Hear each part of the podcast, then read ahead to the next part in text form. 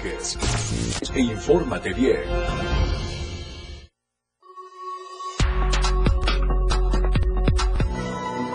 El Instituto de Elecciones y Participación Ciudadana anuncia más de 40 procedimientos en curso por la publicidad excesiva de más de cinco funcionarios. Hayan muerta a Yadira Pérez, universitaria desaparecida en Tapachula. Fue localizada con huellas de tortura. En los deportes, Grupo Farrera planea organización del Maratón Internacional en Tuxtla para el 2024. Estamos a diario contigo.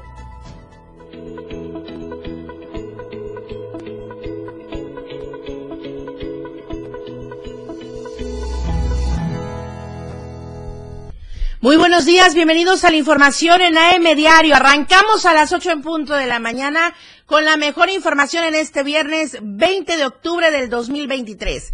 Soy Lucero Rodríguez Ovilla y estamos transmitiendo desde la cabina del 97.7 en Tuxtla Gutiérrez y también desde el 103.7 en Palenque y para todo el estado.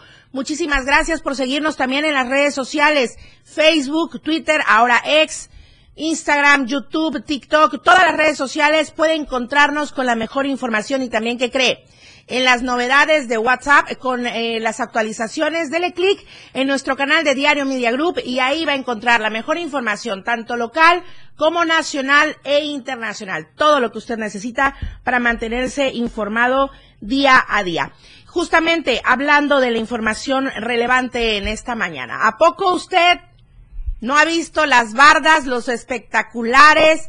El casa a casa, el perifoneo, las llamadas, los mensajes de texto, bla, bla, bla, bla, bla. Me quedo corta, creo.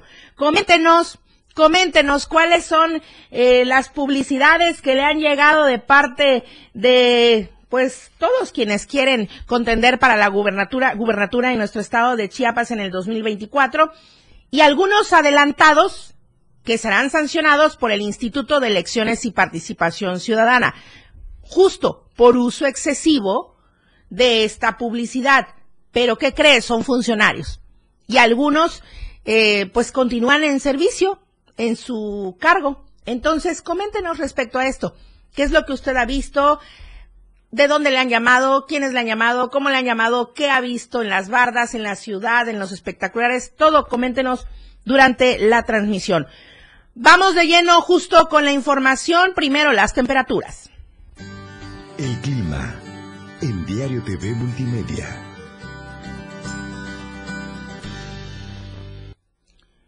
Tuxtla Gutiérrez, podríamos alcanzar una máxima de 29 grados y una mínima de 19 grados. San Cristóbal, 18 grados la máxima, 12 grados la mínima. Comitán, 24 grados como máxima, 15 grados como mínima. Tapachula, 32 grados podría ser la temperatura máxima y 23 grados la temperatura mínima. En Palenque, 29 grados la máxima y 21 grados la temperatura mínima. Es lo que podría estarse presentando durante las próximas horas y en estos municipios. Ahora, las lluvias muy fuertes en las regiones Soconusco y Sierra para la Istmo, Costa Norte, Mezcalapa de los Bosques Altos y Tulijá, se prevén las lluvias fuertes y como siempre, la recomendación es tomar las medidas necesarias y preventivas. Lucía Trejo está en la línea telefónica. Estamos dando seguimiento a este tema de, se supone que se hizo un diálogo y una negociación en Palenque para ya liberar a los ocho elementos de la Secretaría de Seguridad y Protección Ciudadana retenidos en frontera Corozal desde la semana pasada. Sin embargo, no se ha concretado. ¿Hay algún avance, Lucía, hasta el día de hoy? Ninguno, lamentablemente, todo indica que eso se rompió, los acuerdos, porque los policías no han sido liberados, fueron retenidos desde el pasado jueves 12 de octubre y bueno, ya ha transcurrido una semana y continúan retenidos, aunque el grupo de, de Frontera Corozal diga que no están retenidos, que solamente están resguardados. Ese fue la, la palabra, vaya, con exactitud que ocupó quien se identificó como comisionado para la paz en esa región, Esquivel Cruz González. Y bueno, el, el bloqueo continúa sobre el libramiento sur a la altura de la Secretaría de Seguridad y Protección Ciudadana. Recordemos que ahí están los familiares de estos elementos, de estos uniformados que cuentan con cuatro, cinco y hasta diez años de servicio, están mamás, están hijas, están papás, están tíos, están primos, están las esposas quienes ayer dieron una conferencia de prensa en donde prácticamente ellas enviaron el mensaje que les pidieron este grupo de, de pobladores de frontera Corozal, están pidiendo la detención, están pidiendo a las autoridades tanto federales como eh, estatales la detención de Cabrero Segundo López, alias el Cabra o Cabrera. Tampoco dicen de quién se trata, eh, en dónde se encuentra y tampoco podían responder a más preguntas. Pidieron que por seguridad hasta ahí se terminaba la conferencia de prensa. Y bien, les decíamos en un momento que va a continuar el bloqueo y se espera que aproximadamente entre 9 y 10 de la mañana estos familiares se trasladen a Palacio de Gobierno en donde van a manifestarse. ¿Por qué no hay avances de lo acordado en la mesa de trabajo? Hace que tres días allá en el municipio de Palenque, recordemos que la propia autoridad informó que habían avances y que la respuesta iba a impactar de manera positiva. ¿Cuál fue la petición de este grupo de pobladores? Pues externaron su inconformidad por la falta de inseguridad y la presencia del crimen organizado en ese en esa región a lo que respondieron porque estuvieron presentes en la mesa de trabajo tanto la Marina, Guardia Nacional, el Ejército Mexicano, Secretaría de Gobernación, Secretaría de Gobierno, la FGR y la Fiscalía General del Estado de Chiapas. Y bueno, vamos a continuar pendientes porque esto se agrava, se agrava y expone la vida de los de los ocho elementos, de los ocho policías de esta secretaría que, que dirige Gabriela del, del Socorro Cepeda Soto, porque ahora tres de ellos están señalados por presuntamente haber participado en el asesinato del hijo de un poblador de allá.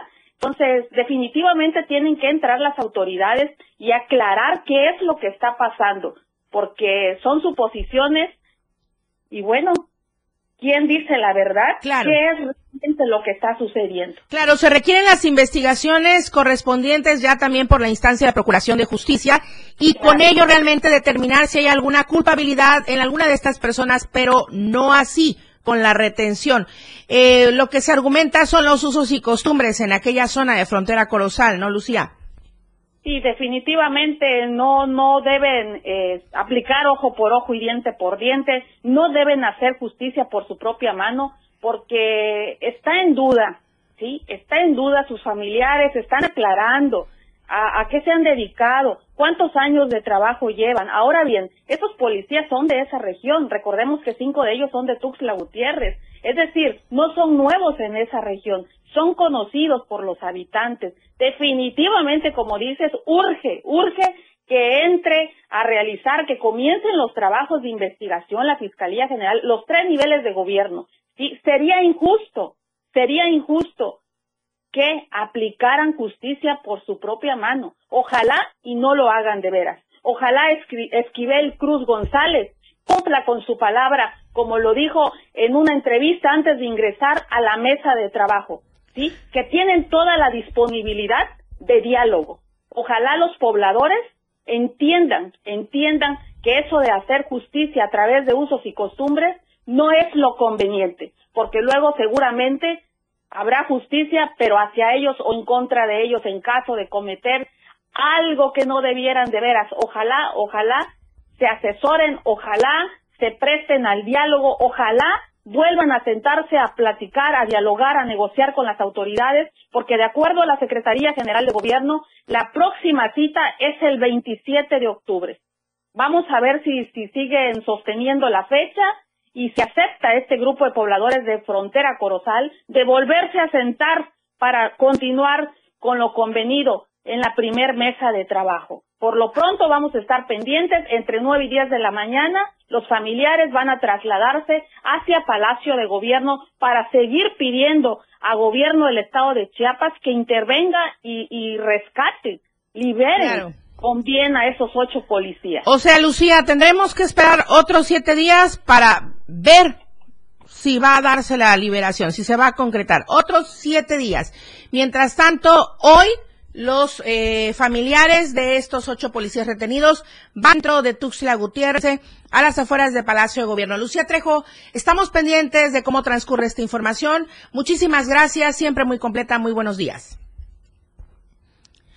Ahora, otros que se mantienen en manifestación son los, eh, pues, trabajadores del Poder Judicial de la Federación. Aquí en Tuxtla Gutiérrez y en diferentes municipios así lo han hecho saber.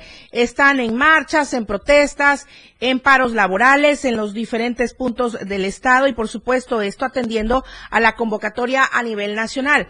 Por cierto, la suspensión laboral en este Poder Judicial de la Federación se mantendrá hasta el próximo 24 de octubre porque están considerando el amparo colectivo en contra de esta reforma legal que busca la extinción de 13 a 14 fideicomisos del Poder Judicial.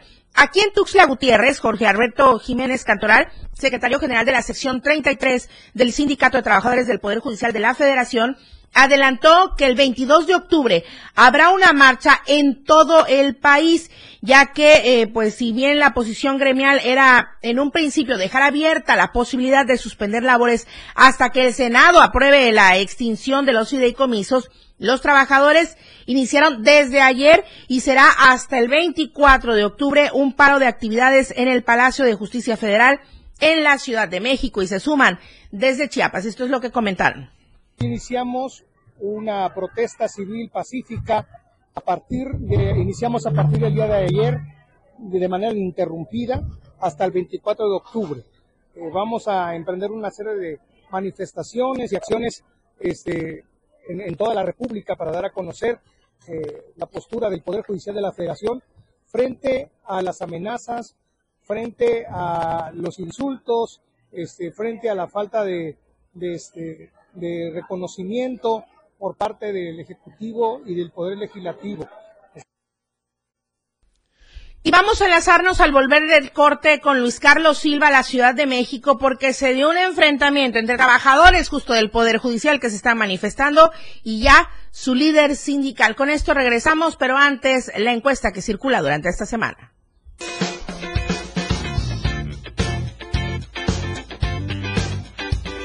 En el diario Miria Group nos interesa conocer tu opinión.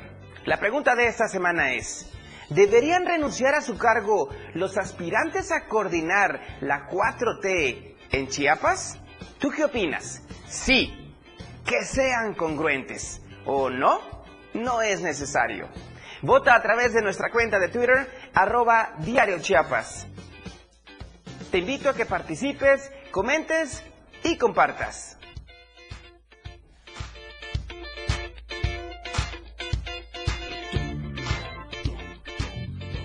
Y atención, porque del tema de la encuesta va también el del día de hoy aquí en AM Diario, las sanciones del IEPC para los funcionarios que ya andan en campaña anticipada. Vamos al corte y regresamos.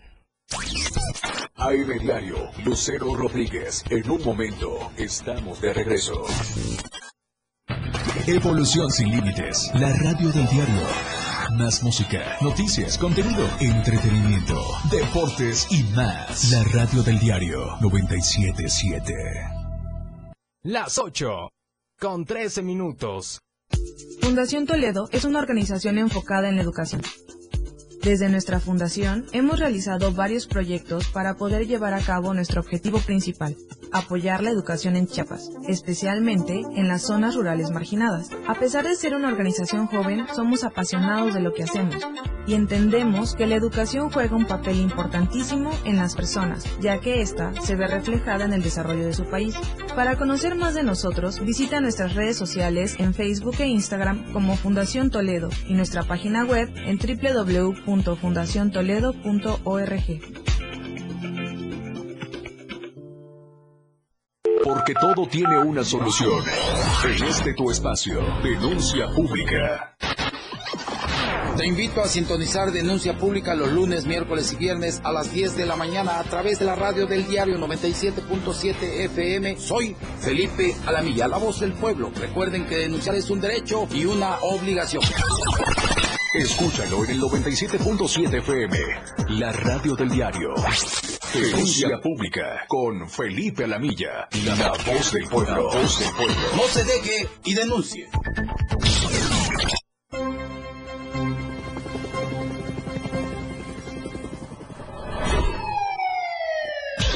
Cada momento en Chiapas, día a día, la información se genera cada minuto y Liliana Alonso y Fernando Cantón informan en Chiapas a diario. Chiapas a diario. De lunes a viernes de 2 a 3 de la tarde por el 97.7 FM. La radio del diario. Iridiana Alonso y Fernando Cantón en Chiapas a diario. Cultura y ciencia, un espacio para entender los cambios de la vida diaria, impulsando los nuevos valores chiapanecos. Escucha a Ángel Cañas y Rafael Molina todos los sábados de 9 a 10 de la mañana, con sus invitados, en el que abordarán temas relacionados a los ámbitos cultural y científicos, cultura y ciencia, siempre a la vanguardia, por la radio del diario 90. Oportuna y objetiva, es AM, diario. diario. Continuamos. Vuelta en AM Diario, se lo decía antes de ir al corte. Vamos con Luis Carlos Silva a la Ciudad de México, porque los problemas entre los trabajadores del Poder Judicial de, eh, Federal ya están también dándose, no solamente por sus inconformidades hacia las reformas. Buenos días, Luis Carlos. Hola Lucero, gracias, buenos días, un abrazo para ti y los amigos del auditorio. Termina la semana laboral, pero no los conflictos entre el gobierno de la República y el Poder Judicial Federal. Ha sido una semana intensa de dimes y diretes, de confrontaciones, marchas, de plantones, mítines y sobre todo del repudio por parte de este grupo de trabajadores o empleados del gobierno de la República que han visto pues terminados sus logros laborales y con lo cual advierten van a enfrentar con todo al poder del Estado. Sin embargo, comentarte que de acuerdo a lo que se ha mencionado, el paro se extiende hasta el próximo 24 de octubre y las movilizaciones el fin de semana continuarán. Es por eso que habrá guardias especiales para que aquellos juicios que todavía se encuentran en trámite puedan ser desahogados, mientras que solamente existe la posibilidad de que a partir del próximo 24 de octubre exista una mesa de negociación con los grupos inconformes. Sin embargo, ayer hubo una manifestación muy importante con el líder de este sindicato y si te parece vamos a escuchar qué fue lo que ocurrió. Sí, sí. Pero no,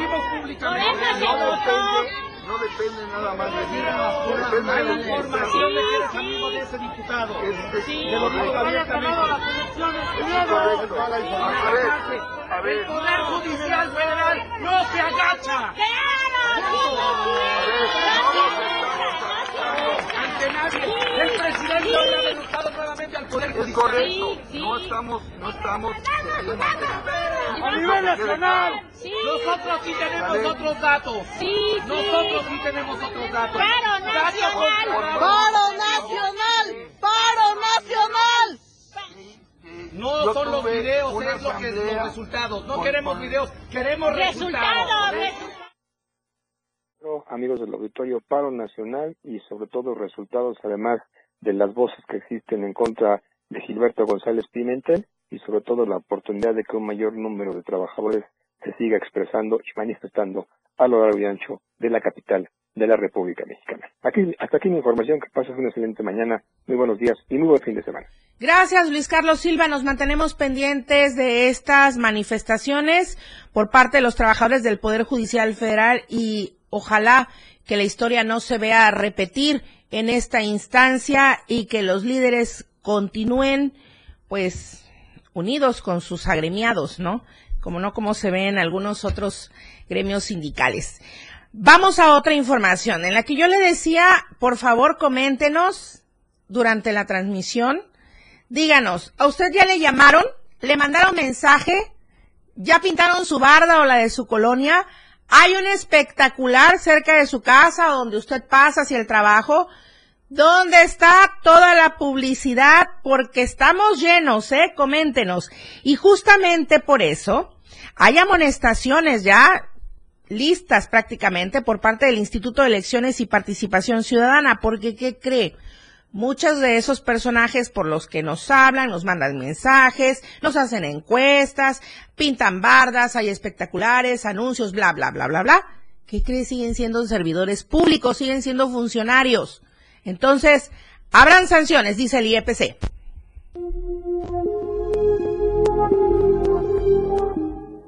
El Instituto de Elecciones y Participación Chiapas tiene más procedimientos en curso relativos a la publicidad desbordada de más de cinco personas, servidores públicos, que estarían violentando la normatividad electoral vigente. Eh, hemos recibido muchas eh, pues comentarios de que pues, no hacemos nada, que somos omisos y todo, y no es así. Déjame compartirte que en este instituto tenemos más de 40 procedimientos que se están sustanciando. No, hemos dictado ya medidas cautelares. Mañana va a sesionar el Consejo General nuevamente va a dictar más medidas cautelares. Ya eh, la oficialía electoral de este instituto salió a hacer los recorridos y tenemos más de 60 actas documentadas con toda la publicidad, la promoción, bardas espectaculares, eh, lonas, este, botargas, spots de, de camioncitos, en vehículos. Tenemos documentado casi todo. Recientemente este instituto determinó medidas cautelares para cesar la colocación de propaganda, que como reconoce la presidenta del órgano electoral en Chiapas, María Magdalena Vila Domínguez, llega a superar en mucho incluso la capacidad operativa que tienen para retirarla. El instituto está trabajando, está haciendo lo que le corresponde hacer.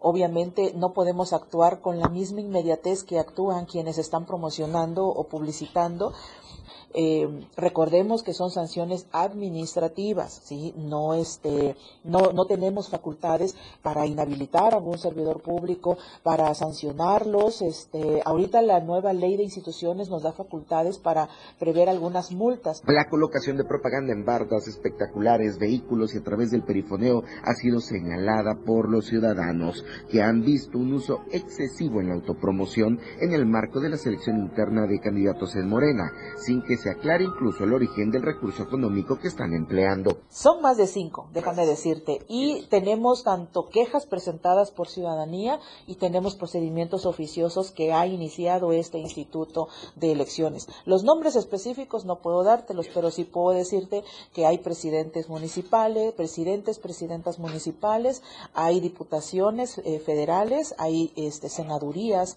personas que están en el servicio este, al Senado de la República, que ya las tenemos este, de alguna manera documentadas y también hay algunas personas que no son servidores públicos, pero que ya los tenemos también este, en la mira. Para Diario Media Group, Marco Antonio Alvarado. Que ya los tienen en la mira, dice el IEPC, con la publicidad. ¿Y qué será que va a pasar con quienes siguen siendo funcionarios, servidores públicos y hacen eventos encabezando para pues poder tener más cercana a la gente y de una vez hacer esta publicidad. O qué pasa también con quienes hacen promesas a trabajadores de diferentes instituciones, de diversas índoles, de diversas ramas, y los llaman a sumarse a sus propuestas. ¿De qué se tratará todo esto? Bueno, ojalá que también ahí el IEPC ponga especial atención para las medidas.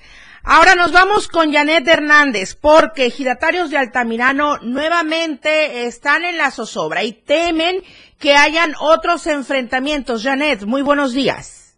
Hola, Lucero, muy buenos días. Así es, informarles que giratarios llevaron a cabo una asamblea general en, en Altamirano, donde acordaron respetar los acuerdos que se establecieron en la mesa de diálogo que se llevó a cabo en la ciudad de Tuzla Gutiérrez, puesto que ellos están a favor de la paz y seguridad de los miles de habitantes indicaron que hay temor de que pueda ingresar la organización 14 de agosto, presuntos responsables de la balacera registrada el 8 de agosto, donde una persona perdió la vida y cinco más resultaron lesionados. Los ejidatarios señalaron que han notado el ingreso de camionetas y movimiento cerca del barrio Los Pinos, lugar en donde realizan las reuniones la organización 14 de agosto. En la asamblea explicaron que hay amenazas de que el grupo armado ingrese en cualquier momento a la cabecera municipal por lo que están solicitando a los elementos de la Policía Estatal Preventiva mantengan una vigilancia constante, puesto que los integrantes de la organización se pasean por las calles atemorizando a la población. Y finalmente ellos se deslindaron de cualquier acto de violencia que pueda suceder en la localidad, porque a ellos han demostrado, aseguran que quieren vivir en paz, por, y, pero que tienen temor a salir en las calles. Hasta aquí mi reporte, muy buenos días. No han visto terminar una y ya van a otra en Altamirano, pero es que la gente lo está diciendo. Oye, Janet, ¿y si hay presencia realmente de elementos? Pues eh, nos decían los pobladores que únicamente están haciendo rondines a las orillas, más no están entrando a, a la cabecera municipal de Altamirano. Es por ello que están pidiendo que ingrese. Bueno, pues ahí está el llamado de la gente, porque después no preguntemos qué pasó ahí. Pues ya lo está advirtiendo la ciudadanía, están dando su testimonio de temor. Ojalá, ojalá no se echen saco roto. Gracias, Janet Hernández. Buenos días. Es tiempo de saludar al Soconusco. Hola, Tapachula.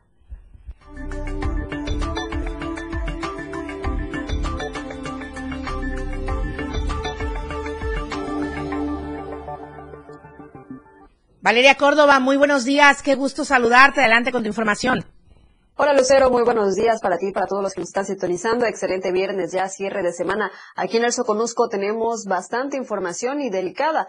Y es que la Fiscalía General del Estado, a través de la Fiscalía contra Feminicidios y también eh, con la Fiscalía en conjunto con la Fiscalía Fronterizo Costa y contra la desaparición forzada de personas, llevan a cabo las investigaciones correspondientes con apego a protocolo de feminicidio por la muerte de Yadira N. Las referidas fiscalías de distrito y materia llevan a cabo diversos actos de investigación, principalmente entrevistas, ubicación de cámaras y dictámenes periciales. De acuerdo a la carpeta de investigación, se reportó que la joven fue vista por última vez en su domicilio ubicado en el fraccionamiento Las Palmas, aquí en Tapachula. Sin embargo, no regresó a su casa. Su cuerpo sin vida fue encontrado en la carretera que conduce al Cantón Buenos Aires y salida al ejido Toluca en Tapachula, Chiapas. La Fiscalía General del Estado manifiesta de manera energética pues su rechazo a cualquier acto de violencia en contra de las mujeres y reitera que ninguna conducta delictiva quedará impune. Pues esperamos que efectivamente no nada más eh, sea lo que se dice, sino lo que se hace y que ninguna eh, es ninguno de estos actos queden impunes. Por supuesto que estaremos pendientes y seguiremos informando. Y en otras noticias importantes aquí en el Soconusco, pues las enfermedades gastrointestinales han ido en aumento debido al consumo de refresco proveniente de Guatemala. Vamos a la información completa de esta situación.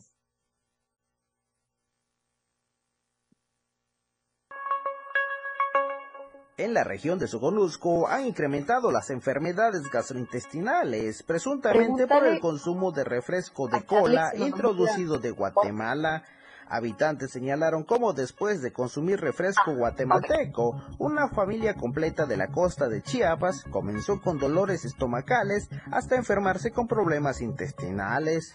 Pues sí, este, como yo lo tomé primero, a mí me empezó el dolor de estómago. Este, pero no pensé que era eso, le di a mis hijos y, y ellos empezaron con lo mismo. Pues sí, este, nos fue arreciando el dolor y este, y tuvimos que buscar a los médicos para que nos atendieran y nos dijeron que era eso el refresco que nos hubiera afectado. Piden a las autoridades de salud aplicar un operativo para evitar que este refresco proveniente de Centroamérica se siga comercializando en Tapachula debido al riesgo que puede generar a la salud de los pobladores.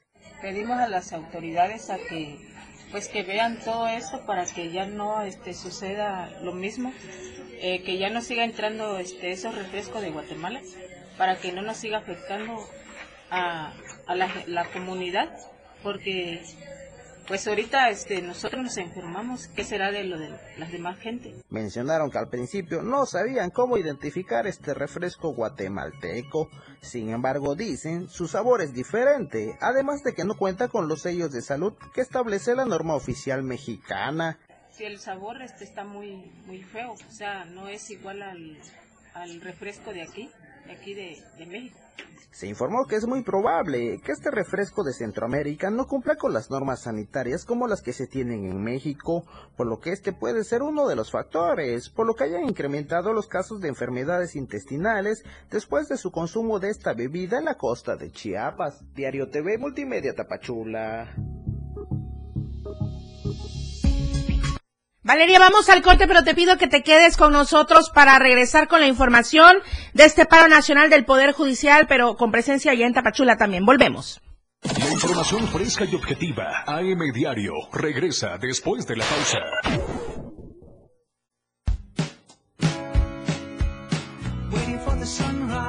La radio del diario, transformando ideas contigo a todos. 97.7. La radio del diario. Más música en tu radio. lanzando nuestra señal desde la torre digital del diario de Chiapas, Libramiento Sur Poniente 1999. 97.7. Desde Tuxtla Gutiérrez, Chiapas, México.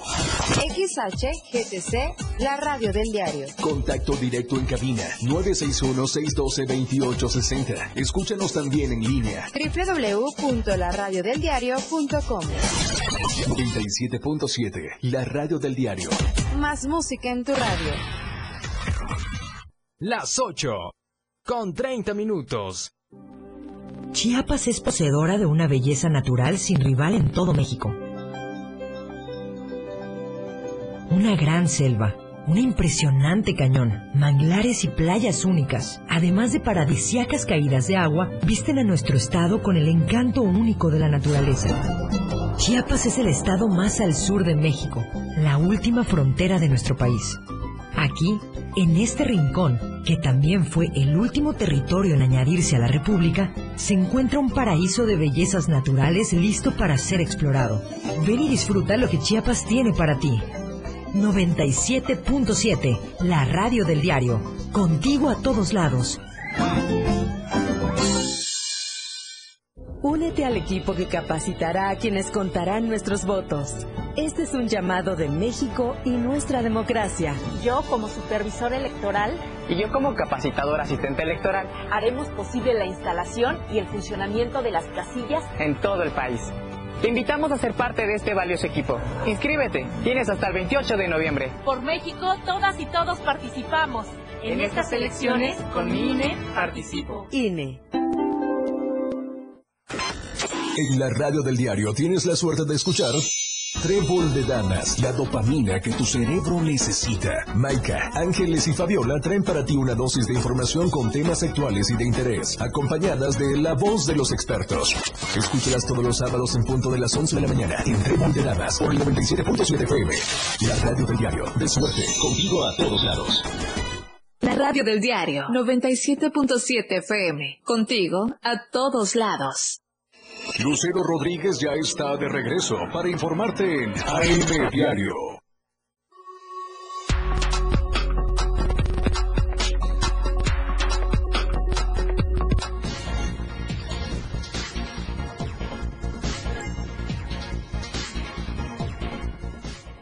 Seguimos contigo, Valeria Córdoba, en el Soconusco, hola Tapachula, porque también allá se están uniendo al paro nacional del Poder Judicial. Gracias, Lucero. Sí, efectivamente, trabajadores del Poder Judicial aquí en Tapachula se unieron al paro nacional de labores. Prácticamente desde el día miércoles por la tarde, las y los empleados, los más de 200 empleados, cabe destacar, pues se plantaron a las afueras de la sede de este organismo al sur de la ciudad para exigir se respete su autonomía y derechos laborales. Alberto Jo, representante de los trabajadores aquí en Tapachula, mencionó esta situación que están viviendo. Esta protesta es un llamado a la Cámara de Senadores a que rechacen la propuesta de la Cámara de Diputados porque vulnera nuestros derechos, somete al Poder Judicial Federal. No somos solo trabajadores, somos familias, pero no queda en nosotros. La afectación es social. Cada uno de ustedes puede tener un ejemplo de alguna problemática jurídica que haya tenido y todo terminó en un juzgado de distrito en un tribunal colegiado. Bueno, y es que recordemos que la semana pasada legisladores de Morena y aliados aprobaron un recorte presupuestal de más de 15 mil millones de pesos para eliminar 13 de los 14 fideicomisos del órgano de gobierno, los cuales serán utilizados, entre muchas otras cosas, para la creación de nuevos órganos de administración de justicia, como los tribunales electorales previstos para este 2024 y que quedarán frenados. El portavoz de los empleados puntualizó que, a pesar de que el paro de labores durará hasta el próximo 24 de octubre, pues se atenderán los casos urgentes como detenciones ilegales y, negación de atención médica. Y por supuesto también eh, los trabajadores aquí en Tapachula realizarán la marcha el día domingo como se tiene contemplado a nivel nacional. Estaremos pendientes y estaremos informando el día lunes. Hasta aquí las noticias. Lucero, regreso contigo a la capital del estado. Gracias, Valeria Córdoba. Muy buenos días. Buen fin de semana. Gracias, igualmente. ¿Y qué dijo? ¿No hay deportes el día de hoy? Claro que sí, para cerrar la semana. La escena global del deporte con Lalo Solís.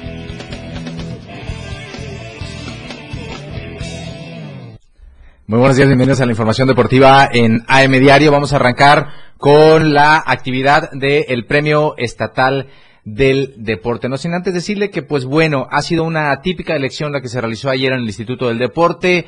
Eh, muchas eh, cuestiones que analizar respecto a todo lo que sucedió. Sin embargo, aquí está pues lo que fue el anuncio oficial de los cinco ganadores, cuatro atletas y un entrenador, que son eh, desde ayer tras la elección los ganadores del Premio Estatal del Deporte 2023. Vamos este, con el primer deportista, sería Víctor Manuel Palacios Tadeo. Bravo. Es para Taekwondo. Para Taekwondo. Deporte adaptado. Así es. El segundo galardonado es Eduardo Maximiliano García Betanzos, deportista de luchas asociadas. Muy bien. Nuestro tercer galardonado es Jessica Monserrat Gómez Cruz, deportista de judo. Y el cuarto sería Diego Ángel Montoya Arias, deportista de natación. Muy bien. Felicidades a Diego. Y bueno, eh, vamos con eh, el entrenador, entrenadora. Eh, sería para Lina Isela Limón Hernández, entrenadora de para Taekwondo. Muchas felicidades. Pues el anuncio oficial de los ganadores, eh, ya escuchó cuatro atletas y un entrenador. Eh, ahí se está viendo justo detrás a los integrantes del jurado. Eh, ha, ha, estado desgastándose tanto esto de la insaculación, el proceso, los registros y todo, que se ha evidenciado también eh, ya algo de desinterés por eh, ser parte de este proceso y pues bueno, eh, ahí está, finalmente se cumplió dentro de lo que cabe con la convocatoria. Ayer se eligió al Premio Estatal del Deporte, que si nos parece justo o injusto, eso ya es un tema subjetivo, cada uno tendrá su opinión. El eh, dictamen del jurado es inapelable y ahí están los cinco ganadores de este 2023 en lo que al Premio Estatal del Deporte se refiere. Platicamos un poquito de este eh, serial 2023 de motocross que se ha desarrollado a través de varias sedes y de varias fechas por todo el territorio chiapaneco y que este fin de semana tocará turno a Ocosocuautla. La pista CIO Ranch recibe la novena fecha del Campeonato Estatal de Motocross 2023 en la que eh, se esperan el promedio que se ha mantenido durante las fechas anteriores, no menos de 50 pilotos en pista para poder disputarse palmo a palmo los puntos que van a estar en disputa, en juego. ¿Por qué es importante? Pues porque, bueno, en la recta final del campeonato estatal ya tiene algunas categorías que están eh, casi definidas, que únicamente necesitan presentarse en competencia y rodar para asegurar prácticamente el campeonato, y hay algunas otras en las que se están disputando todavía eh, el liderato. Están tratando de encontrar los puntos para pelear, ser campeones, y es por eso que esta competencia, la de este fin de semana en Ocosocuautla, toma mucha relevancia. Así lo dio a conocer la Asociación Chapaneca de Motociclismo, que ya tiene todo listo en Sio Ranch para recibir recibir a la caravana de pilotos de la Asociación Chiapaneca de Motociclismo. Y si bien ya tenemos muchas carreras importantes, ya se realizan un par de medios maratones. Ayer, antier, perdón, durante la presentación del serial de carreras del Grupo Farrera, se dio una muy buena noticia y es que adelantaron para el 2024 o bien para el 2025. Tuxtla Gutiérrez podría ser sede de un maratón y que harían todo lo posible porque tuviera carácter de internacional. Pero escuchemos pues a Miguel Villatoro del Grupo Farrera dar esta noticia. Eh, gracias. Miren, ya estamos ya en pláticas con el director de edición turismo que también este, le gusta este deporte y es maratonista. Ya lo, lo platicamos que eh, nació de la inquietud de que si Chiapas ya, ya merece posicionar ya un, un, maratón. Yo creo que yo creo que ya. Entonces estaba en plática, yo creo que sí, más adelantito, si no el otro año, el próximo ya este le tenemos un, un maratón que creo que va a ser hacer bueno para aquí, para todos. Vamos a invitarlo Estado y por qué no hacerlo fuera del invitar fuera del país también internacional porque este yo creo que si ha pasado muchos corredores yo creo que sí se pegaría un maratón ya estamos en eso ¿vale? Bien, así que bueno, tras aquel intento, recordarán eh, un intento que se hizo hace varios años de un maratón en Tuxtla, eh, pues bueno, me parece que este puede ser mejor, que puede ser mejor organizado y esperaremos a que fluyan, a que, a que transcurran las semanas, los meses y poder tener más detalles de esto que promete ser un evento bastante importante para el deporte chiapaneco.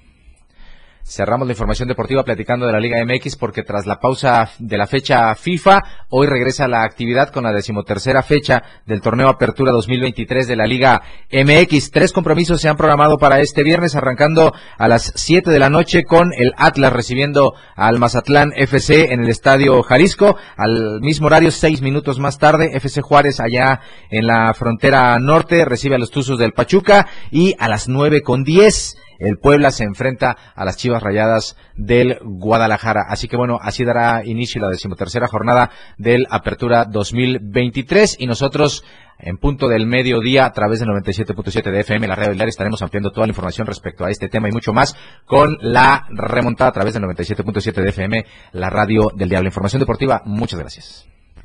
Listo, vamos a la siguiente información porque eh, pues hay denuncias ciudadanas donde la gente durante esta semana ha hablado de diferentes instituciones educativas. Y en esta ocasión nuevamente vamos con Comitán. David Morales nos presenta esta denuncia donde están pidiendo la destitución de la directora de la escuela Belisario Domínguez, pero hay que ver los motivos a fondo. David, muy buenos días. Bueno, al volver del, al volver del corte tenemos a Divet Morales y regresamos con más información. Todo lo que sucede a cada minuto, lo más sobresaliente, escúchalo aquí en AM Diario. Toda la fuerza de la radio está aquí en el 977.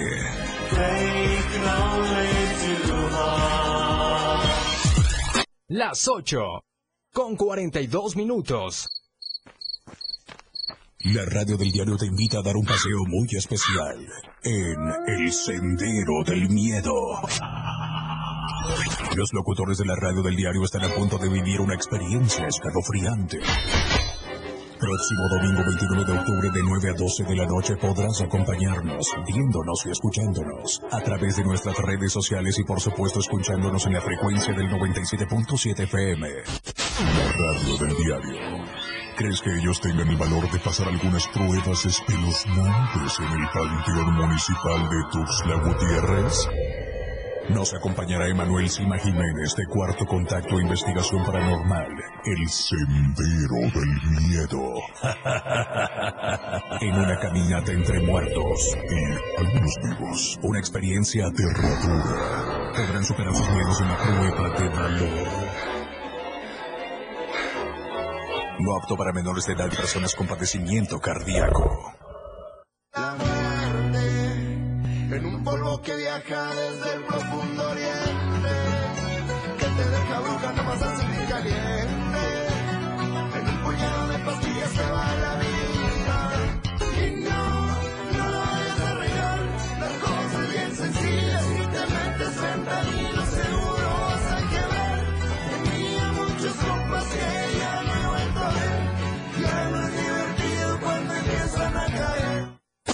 La neta, un espacio en donde nos identificamos muy mexicanos. La neta del 977.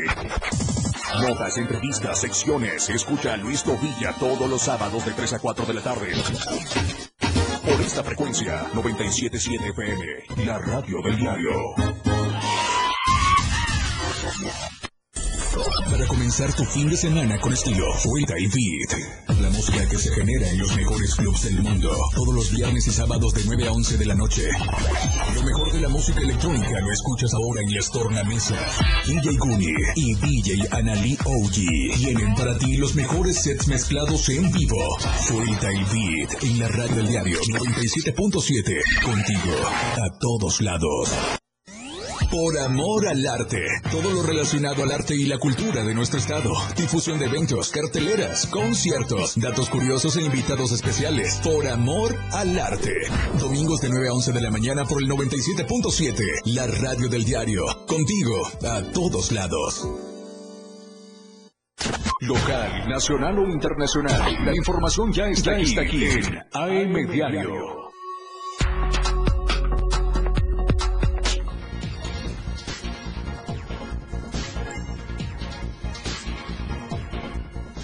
Adibet Morales, muy buenos días, te saludo con mucho gusto porque tenemos la denuncia ciudadana, ya lo adelantaba antes de ir al corte. Están pidiendo la destitución de la directora de la escuela, doctor Belisario Domínguez, allá en Comitán, pero hay que ver de fondo qué es lo que está sucediendo. Adelante con el reporte, Adibet. Lucero, ¿qué tal? Muy buenos días. Un grupo de padres de familia, así como docentes de la Escuela Primaria Federal Matutina, doctor Belisario Domínguez Palencia, protestaron el día de ayer para pedir la destitución de la directora Laura Isabel Gordillo García. Los inconformes colocaron una lona en la entrada principal de este plantel educativo, donde hacen mención que están pidiendo esta destitución, ya que es una eh, directora déspota y grosera. Durante una reunión que hubo ayer eh, por la mañana, los, los docentes dieron a conocer a los padres de familia por qué motivos no quieren que siga al frente esta directora. Escuchemos a un docente en lo que refiere. Lo quiero ya, porque si el que lo quiera hacer el que no, le levanta una acta administrativa. Se da la vuelta y se viene. El día 4 de, de octubre invitamos al supervisor y ahí estaba la directora y le dijimos, supervisor tenemos esta situación. La directora no cambia la actitud y lo malo que está poniendo en contra a algunos padres de familia en contra de los maestros. Y usted se ha dado cuenta que llega la supervisión y dice, es que los maestros son unos haraganes, no quieren trabajar. Discúlpeme, supervisor, pero, usted conoce nuestro trabajo. Hasta el año pasado que yo tuve sexto grado y casi todos los años he llevado a niños al concurso de aprovechamiento escolar a nivel estatal no solo regional ni de zona, me lo he llevado al, estatal. Y esta última vez, ¿qué problema tuvimos? Me sentí tan triste cuando mi niña llegó al estatal y fue a entregar su examen. ¿De qué escuela eres? Le dice un niño de la Belisario Domínguez. Esa escuela tan chapa, la que sacan en el periódico cada rato. ¿Cómo veniste aquí? Los docentes de esta escuela primaria esperan que sean escuchados pues ya por la Secretaría de Educación y de Pronta Atención, ya que se sienten hostigados y sienten el acoso laboral por parte de la directora y tampoco quieren que se sigan dando los enfrentamientos con algunos padres de familia, por lo que también pidieron el apoyo para que se unan a esta protesta y sigan trabajando en completa calma en este plantel. Por lo pronto no hay clases hasta que eh, den atención a esta petición que hacen docentes con un grupo de padres de familia que está siendo apoyado. Lo más lamentable es que en este tipo de casos, Adaibet, los eh, terceros son los principales afectados. En este caso, los alumnos y por ende los padres de familia. Y esperemos que realmente se hagan las investigaciones. Hay que ver de dónde provienen estas acusaciones y hay que ver si tienen un curso correspondiente y hay que ver si se tiene respuesta para ello. Y si no, pues deslindar las responsabilidades necesarias, no solo administrativas. Ojo, que también hay instancias de procuración de justicia ante esto que están denunciando los docentes, pero obviamente hay que probarlo. Muchísimas gracias, Adibet. Muy buenos días. Ahora también eh, en Bochil hay queja por parte de padres de familia. Más de 100 de ellos, eh, de comités de elegido Bachantic eh, de, de esta zona, se manifestaron en la oficina de la Jefatura Escolar Primaria 7002 eh, de la Supervisión 207 porque quieren exigir o están exigiendo a las autoridades que proporcionen lo más pronto posible los trámites necesarios para el personal docente y que ya se presenten a la Escuela Primaria General Ángel Albino Corso. Los padres de familia están exhortando a las autoridades para que ya haya personal en esta escuela. Me refiero eh, en el ejido Bachantic, eh, donde están los eh, manifestándose en la jefa 702 para que ya haya docentes y todo el personal completo en la primaria general Ángel Albino Corso. Vamos ahora a la siguiente información. Me estaba eh, faltando el reporte vial de Moisés Jurado, pero también el reportaje de la semana. Esperemos que lo podamos eh, incluir el día de hoy. Vamos con Moisés Jurado porque se ha reducido el carril en el libramiento, libramiento norte a la altura del asta bandera. Adelante, Moisés. El reporte vial con Moisés Jurado.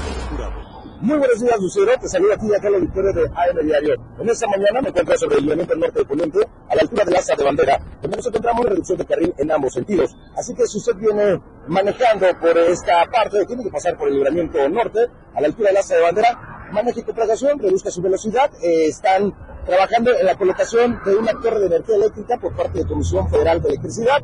Y en los meses próximos se va a intensificar esta obra y habrá cierres viales eh, más en el mes de diciembre. Es lo que me acaban de comentar aquí eh, los trabajadores, así que considere eh, pues esta reducción de carril para que también maneje con mucha precaución y respete los límites de velocidad, más en los libramientos. Lucero Rodríguez, regreso contigo al estudio. Muy buenos días.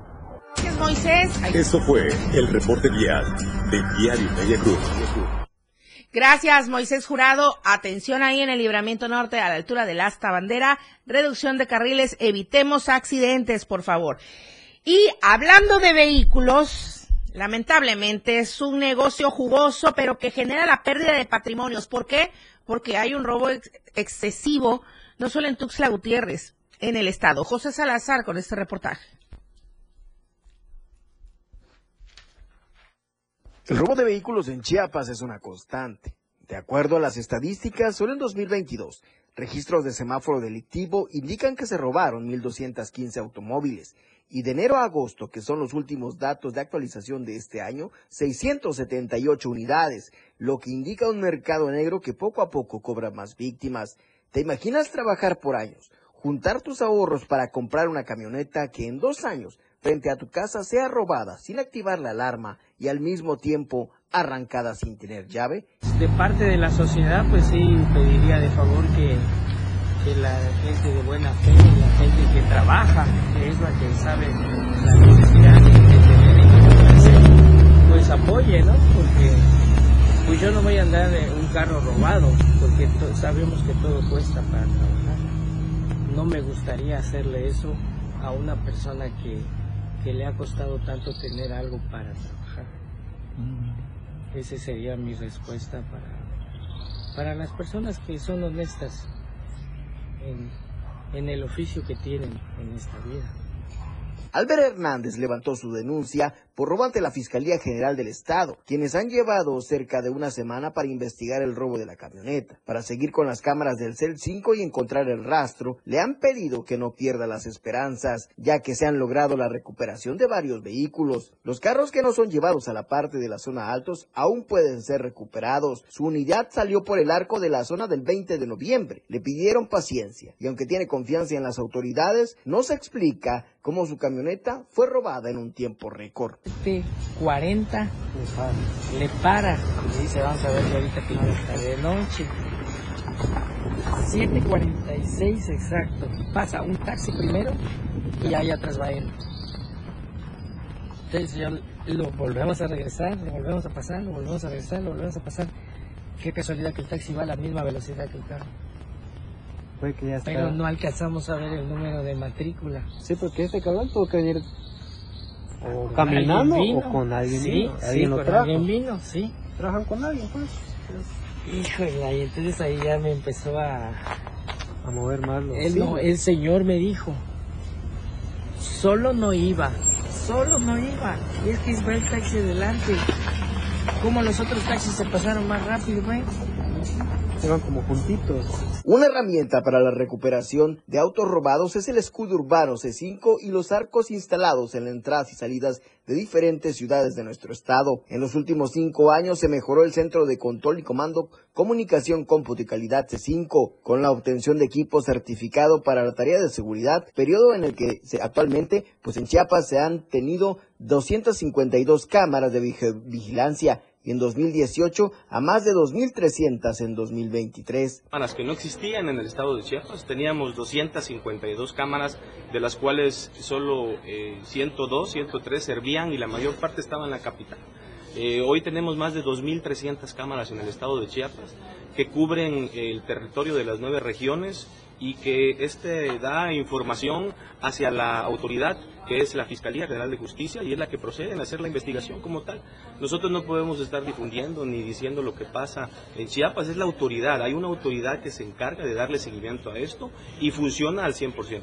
El número, secretario, ¿cuántos policías? En las nueve regiones de Chiapas, que son las más importantes, como Palenque, Comitán, Tuxtla Gutiérrez, Tapachula, por nombrar algunas. De acuerdo a las cifras de la Asociación Mexicana de Instituciones de Seguros, AMIS, Chiapas está en el sexto lugar de los top de los estados con mayor crecimiento en el robo de vehículos y el séptimo lugar dentro de las entidades con mayor porcentaje de robo de vehículos con violencia. Para ser más exactos, el 65.16% de los robos de autos son con violencia, siendo el equipo pesado y motocicletas, cuales crecieron en 26.5% y 19.3% respectivamente. En este informe también se da a conocer que las cinco submarcas de vehículos asegurados por más robos son Versa, Nissan, NP300, CRB, Kingwood y Aveo.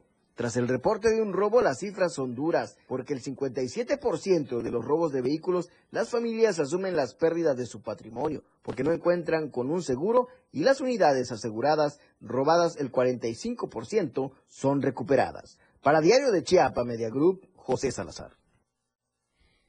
Bueno, le agradezco muchísimo por habernos seguido en la transmisión y escucharnos a través de la radio del diario durante toda la semana. Yo me despido. Le dejo el timón de AM Diario durante toda la próxima semana a mi compañera Carla Nazar y también Charlie Solís se va de vacaciones, eh, se queda operando Emanuel Sánchez. Usted quédese en AM Diario con ellos dos, por favor, y por, con todo el equipo de producción. Y nosotros nos reincorporamos el próximo lunes 30 de octubre. Y por supuesto, quédese con toda la información de AM Diario. Muchas felicidades, Alex Tapia, Community Manager de Diario TV Multimedia. Los mejores deseos, un fuerte abrazo de parte de toda la producción y con mucho cariño. Nos despedimos. Gracias, Daniel Martínez en la asistencia de producción, Christopher Cruz, aquí en la operatividad en Tuxtla y allá Adrián Jiménez en Palenque. Buenos días, buen fin de semana. Oportuna y objetiva en AM Diario. La información de todo lo que acontece a cada momento en Chiapas, México y el mundo. Te lo informa Lucero Rodríguez. De lunes a viernes de 8 a 9 de la mañana. Escúchanos en nuestra próxima emisión por esta frecuencia. 977 FM, la radio del diario. La radio del diario.